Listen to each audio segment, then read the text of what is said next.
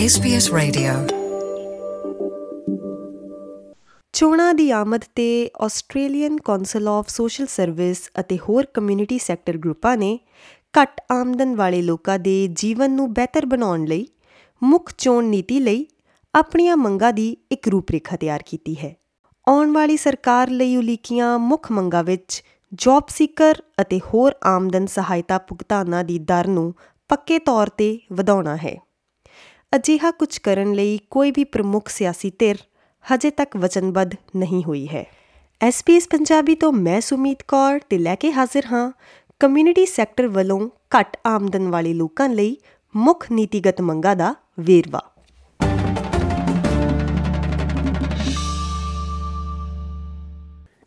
Australian Council of Social Service ਅਤੇ ਹੋਰ community sector ਗਰੁੱਪਾਂ ਨੇ ਉਹਨਾਂ ਨੀਤੀਆਂ ਨੂੰ ਨਿਰਧਾਰਤ ਕਰਨ ਲਈ ਇੱਕ ਵਰਚੁਅਲ ਫੋਰਮ ਦੀ ਵਰਤੋਂ ਕੀਤੀ ਹੈ, ਜੋ ਉਹਨਾਂ ਅਨੁਸਾਰ ਦੇਸ਼ ਭਰ ਵਿੱਚ ਗਰੀਬੀ ਨੂੰ ਘਟਾਉਣ ਅਤੇ ਸਮਾਨਤਾ ਵਿੱਚ ਸੁਧਾਰ ਕਰਨਗੀਆਂ।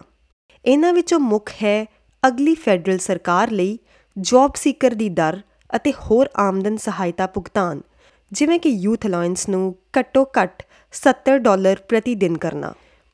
ਏਕੋਸ ਦੇ ਮੁੱਖ ਕਾਰਜਕਾਰੀ ਡਾਕਟਰ ਕੈਸੈਂਡਰਾ ਗੋਲਡੀ ਦਾ ਕਹਿਣਾ ਹੈ ਕਿ ਇਹ ਨੀਤੀ ਸਮਾਜ ਨੂੰ ਬਦਲ ਦੇਵੇਗੀ there is such broad consensus across, across the community sector about the need to fix the adequacy of income support, in particular job seeker, as a, a key cause of the level of poverty that's being experienced, including amongst, for example, single parents, older women, people with a disability. ਜ਼ਿਕਰਯੋਗ ਹੈ ਕਿ job seeker ਦਾ base rate ਇਸ ਸਮੇਂ ਲਗਭਗ 46 dollar ਪ੍ਰਤੀ ਦਿਨ ਹੈ ਗੱਠਜੋੜ ਸਰਕਾਰ ਨੇ ਕਰੋਨਾ ਵਾਇਰਸ ਸਪਲੀਮੈਂਟ ਨੂੰ ਵਾਪਸ ਲਿਆਉਣ ਤੋਂ ਬਾਅਦ ਪਿਛਲੇ ਫਰਵਰੀ ਨੂੰ ਭੁਗਤਾਨ ਵਿੱਚ ਲਗਭਗ 50 ਡਾਲਰ ਪ੍ਰਤੀ ਪੰਦਰਵਾੜੇ ਦਾ ਵਾਅਦਾ ਕੀਤਾ ਹੈ, ਜਿਸ ਨੇ ਅਸਥਾਈ ਤੌਰ ਤੇ ਹਜ਼ਾਰਾਂ ਆਸਟ੍ਰੇਲੀਆਈ ਲੋਕਾਂ ਨੂੰ ਗਰੀਬੀ ਤੋਂ ਬਾਹਰ ਕੱਢਿਆ ਸੀ। ਪਰ ਸਰਕਾਰ ਨੇ ਇਸ ਵਾਅਦੇ ਨੂੰ ਹੋਰ ਵਧਾਉਣ ਦੀਆਂ ਯੋਜਨਾਵਾਂ ਦਾ ਹਜੇ ਤੱਕ ਕੋਈ ਸੰਕੇਤ ਨਹੀਂ ਦਿੱਤਾ ਹੈ। ਡਾਕਟਰ ਗੋਲਡੀ ਦੁਆਰਾ ਇਹ ਪੁੱਛੇ ਜਾਣ ਤੇ ਕਿ ਭੁਗਤਾਨ ਵਧਾਉਣ ਤੇ ਲੇਬਰ ਦੀ ਕੀ ਸਥਿਤੀ ਹੈ, ਸਹਾਇਕ ਖਜ਼ਾਨਾ ਬੁਲਾਰੇ ਡਾਕਟਰ ਐਂਡਰਿਊ ਲੀ ਨੇ ਖੁਲਾਸਾ ਕੀਤਾ ਕਿ ਉਹਨਾਂ ਦੀ ਪਾਰਟੀ ਦੀ ਸਰਕਾਰ ਜਿੱਤਣ ਤੇ ਇਸ ਨੂੰ ਹਟਾਏ ਜਾਣ ਦੀ ਕੋਈ ਯੋਜਨਾ ਨਹੀਂ ਹੈ। ਉਹ ਕਹਿੰਦੇ ਨੇ ਕਿ ਏਐਲਪੀ ਨੇ ਦਰ ਦੀ ਸੁਤੰਤਰ ਸਮੀਖਿਆ ਕਰਨ ਲਈ 2019 ਦੀਆਂ ਚੋਣਾਂ ਵਿੱਚ ਲਈ ਗਈ ਨੀਤੀ ਨੂੰ ਵੀ ਛੱਡ ਦਿੱਤਾ ਹੈ। We haven't committed to an additional increase. I'm aware that an increase took place. It was a, a modest increase uh, put in put in place, uh, but certainly living on JobKeeper is uh, is living on JobSeeker is a challenge. there's no doubt about that, and and that's one of the reasons why we need to make sure we're also thinking about areas such as rent assistance and the adequacy of social housing. It's that whole package. Labour ਸਰਕਾਰ 5 ਸਾਲਾਂ ਵਿੱਚ 30000 ਸੰਪਤੀਆਂ ਦੁਆਰਾ ਸਮਾਜਿਕ ਅਤੇ ਕਿਫਾਇਤੀ ਰਿਹਾਇਸ਼ਾਂ ਦੀ supply ਵਧਾਉਣ ਦਾ ਵਾਅਦਾ ਕਰ ਰਹੀ ਹੈ। ਪਰ ਜੋ ਕਮਿਊਨਿਟੀ ਸੈਕਟਰ ਗਰੁੱਪ ਹਾਊਸਿੰਗ ਸੰਕਟ ਨੂੰ ਢੁਕਵੇਂ ਢੰਗ ਨਾਲ ਹੱਲ ਕਰਨ ਲਈ ਕਹਿ ਰਹੇ ਹਨ, ਇਹ ਸਪਲਾਈ ਉਹਨਾਂ ਲਈ ਉਸ ਤੋਂ ਘੱਟ ਹੈ। ਜਿਸ ਹਾਊਸਿੰਗ ਪਾਲਿਸੀ ਨੂੰ ਗੱਠਜੋੜ ਚੋਣਾਂ ਵਿੱਚ ਲੈ ਕੇ ਜਾ ਰਿਹਾ ਹੈ, ਉਹ ਹੁਣ ਤੱਕ ਲੋਕਾਂ ਦੀ ਜਾਇਦਾਦ ਖਰੀਦਣ ਵਿੱਚ ਮਦਦ ਕਰਨ ਤੇ ਕੇਂਦਰਿਤ ਹੈ। ਇੱਕ ਹੋਰ ਐਡਵੋਕੇਸੀ ਗਰੁੱਪ ਐਵਰੀਬਾਡੀਜ਼ ਹੋਮ ਆਉਣ ਵਾਲੀ ਸਰਕਾਰ ਨੂੰ ਰਾਜਾਂ ਅਤੇ ਪ੍ਰਦੇਸ਼ਾਂ ਦੇ ਨਾਲ ਸਾਂਝੇਦਾਰੀ ਵਿੱਚ ਇੱਕ ਸਾਲ ਵਿੱਚ 25000 ਸਮਾਜਿਕ ਰਿਹਾਇਸ਼ੀ ਜਾਇਦਾਦਾਂ ਬਣਾਉਣ ਦਾ ਵਾਅਦਾ ਕਰਨ, ਰੈਂਟ ਅਸਿਸਟੈਂਸ ਭੁਗਤਾਨਾਂ ਵਿੱਚ 50% ਵਾਧਾ ਕਰਨ ਅਤੇ 2035 ਤੱਕ ਬੇਕਰਿਆਂ ਨੂੰ ਖਤਮ ਕਰਨ ਦੀ ਯੋਜਨਾ ਲਈ ਵਚਨਬੱਧ ਹੋਣ ਦਾ ਸੱਦਾ ਦੇ ਰਿਹਾ ਹੈ। ਐਵਰੀਬਾਡੀਜ਼ ਹੋਮ ਦੇ ਬੁਲਾਰੇ ਕੇਟ ਕੋਲਮਿਨ ਦਾ ਕਹਿਣਾ ਹੈ ਕਿ ਪਿਛਲੇ ਕੁਝ ਸਾਲਾਂ ਤੋਂ ਕਿਰਾਏ ਦੀ ਸਮਰੱਥਾ ਵਿਗੜਦੀ ਜਾ ਰਹੀ ਹੈ।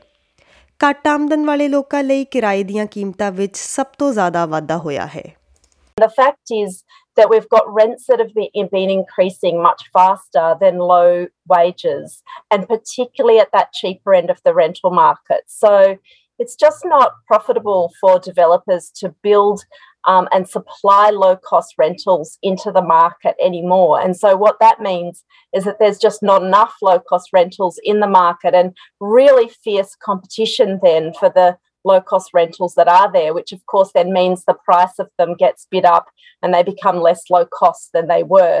ਆਦੀਵਾਸੀ ਅਤੇ ਟੋਰਸ ਸਟ੍ਰੇਟ ਆਈਲੈਂਡਰ ਲੋਕਾਂ ਲਈ ਸਵੈ ਨਿਰਣੇ ਸੈਲਫ ਡਿਟਰਮੀਨੇਸ਼ਨ ਇੱਕ ਹੋਰ ਪ੍ਰਮੁੱਖ ਖੇਤਰ ਹੈ ਜਿਸ ਵਿੱਚ ਕਮਿਊਨਿਟੀ ਸਮੂਹ ਸੁਧਾਰਾਂ ਦੀ ਮੰਗ ਕਰ ਰਹੇ ਹਨ ਜੇਕਰ ਲੇਬਰ ਪਾਰਟੀ ਚੋਣ ਜਿੱਤ ਜਾਂਦੀ ਹੈ ਤਾਂ ਇਹ ਆਪਣੀ ਸਰਕਾਰ ਦੇ ਪਹਿਲੇ ਕਾਰਜਕਾਲ ਦੇ ਅੰਦਰ ਪਾਰਲੀਮੈਂਟ ਵਿੱਚ ਫਸਟ ਨੇਸ਼ਨਸ ਦੇ ਲੋਕਾਂ ਨਾਲ ਪੋਲ ਦੇ ਸਮੇਂ ਅਤੇ ਵੇਰਵੇ ਬਾਰੇ ਸਲਾਹ مشورہ ਕਰਨ ਅਤੇ ਸਵਦੇਸ਼ੀ ਆਵਾਸ ਤੇ ਰਾਇਸ਼ੁਮਾਰੀ ਕਰਵਾਉਣ ਲਈ ਵਚਨਬੱਧ ਹੈ ਗੱਠਜੋੜ ਸੰਵਿਧਾਨ ਵਿੱਚ ਆਦੀਵਾਸੀ ਅਤੇ ਟੋਰਸ ਸਟ੍ਰੇਟ ਆਈਲੈਂਡਰ ਲੋਕਾਂ ਨੂੰ ਮਾਨਤਾ ਦੇਣ ਲਈ ਵੀ ਵਚਨਬੱਧ ਹੈ ਪਰ ਇਸ ਲਈ ਉਹਨਾਂ ਵੱਲੋਂ ਹਜੇ ਇੱਕ ਤਾਰੀਖ ਨਿਰਧਾਰਿਤ ਕਰਨਾ ਬਾਕੀ ਹੈ ਹਾਰਟ ਲੀਡਰਸ਼ਿਪ ਦੇ ਉਲਰੂ ਬਿਆਨ ਵਿੱਚ ਕਿਹਾ ਗਿਆ ਹੈ ਕਿ ਫਰਸਟ ਨੇਸ਼ਨਸ ਦੇ ਲੋਕਾਂ ਲਈ ਦੋ ਮਹੱਤਵਪੂਰਨ ਮਿਤੀਆਂ 27 ਮਈ 2023 ਜਾਂ 27 ਜਨਵਰੀ 2024 ਵਿੱਚੋਂ ਇੱਕ ਉੱਤੇ ਜਨਮਤ ਸੰਗ੍ਰਹਿ ਯਾਨੀ ਕਿ ਰੈਫਰੈਂਡਮ ਹੋਣਾ ਚਾਹੀਦਾ ਹੈ।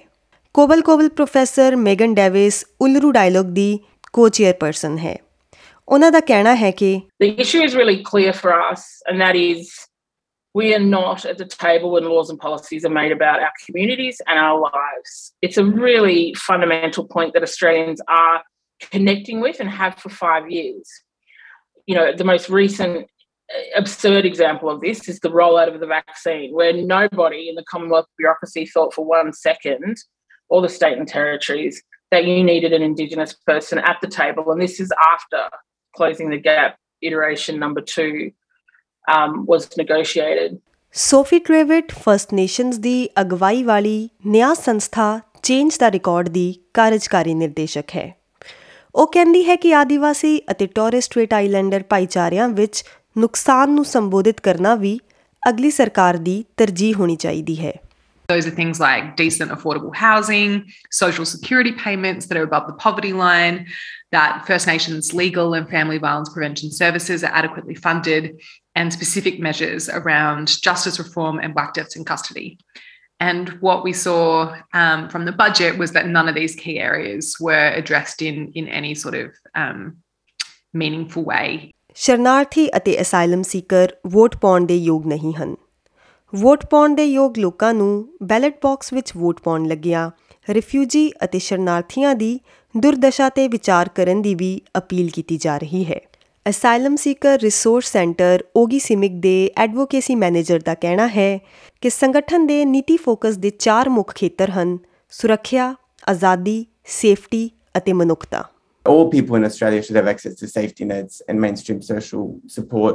But tens of thousands of people seeking asylum in Australia are prevented from mainstream social support such as Centrelink, housing assistance, and family reunion, with some having limited access to Medicare and work rights. ਹੋਰ ਮੁੱਖ ਨੀਤੀਆਂ ਜੋ ਸਮੂਹ ਅਗਲੀ ਸਰਕਾਰ ਨੂੰ ਵਚਨਬੱਧ ਕਰਨ ਲਈ ਕਹਿ ਰਹੇ ਹਨ ਉਹ ਹਨ ਮਜ਼ਬੂਤ ਜਲਵਾਯੂ ਪਰਿਵਰਤਨ ਕਾਰਵਾਈ ਅਤੇ ਡਿਜ਼ਾਸਟਰ ਮੈਨੇਜਮੈਂਟ ਸਥਾਈ ਅਤੇ ਸਥਿਰ ਰੁਜ਼ਗਾਰ ਤੱਕ ਪਹੁੰਚ ਵਿੱਚ ਸੁਧਾਰ ਅਤੇ ਬਜ਼ੁਰਗ ਦੇਖਭਾਲ ਅਤੇ ਦੰਦਾਂ ਵਰਗੀਆਂ ਜ਼ਰੂਰੀ ਸੇਵਾਵਾਂ ਵਿੱਚ ਕੁਆਲਿਟੀ ਦੀ ਗਾਰੰਟੀਸ਼ੁਦਾ ਵਿਵਸਥਾ।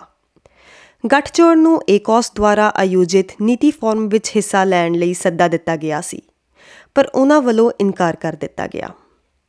SBS ਨਿਊਜ਼ ਲਈ ਐਮੀ ਹਾਲ ਦੀ ਇਹ ਰਿਪੋਰਟ SBS ਪੰਜਾਬੀ ਲਈ ਤੁਹਾਡੇ ਤੱਕ ਲੈ ਕੇ ਆਈ ਹਾਂ। ਮੈਂ ਸੁਮੀਤ ਕੌਰ।